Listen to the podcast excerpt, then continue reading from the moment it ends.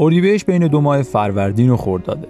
فروردین و خرداد کلا ضد همدیگه هستن. فروردین یه ماه آرومه که بیدار موندن توش بعد از کار کردن توی معدن سختترین کارهای دنیاست ولی در عوض تو خورداد خوابیدن کار سختیه و برخلاف فروردین پر از استرس و نگرانیه.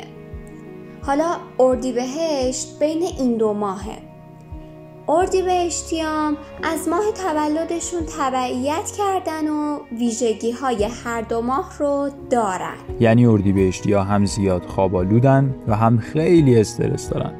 همیشه خستن و می‌خوان بخوابن ولی از طرفی هم کلی استرس دارن و استرسشون رو نشون میدن. متولدین این ماه خیلی مهربون و صمیمیان صورتهای جذاب و مهربونی دارن که معمولا بیشتر از سن واقعیشون نشونشون میده. همیشه خنده دارن رو لباشون. حتی تو سختترین شرایط ممکن. اونقدر صمیمی که آدم احساس راحتی می‌کنه پیششون.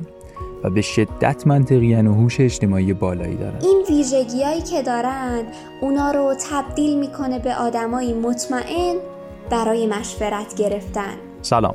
من میسم نوری هستم و صدای من رو از رادیونی میشنوید. سلام عرض می‌کنم خدمت شما همراهان عزیز یونیفون. من فاطمه کازمی هستم و صدامو از رادیونی میشنوید. در این که اردی بهشت یکی از بهترین ماهای ساله شکی نیست.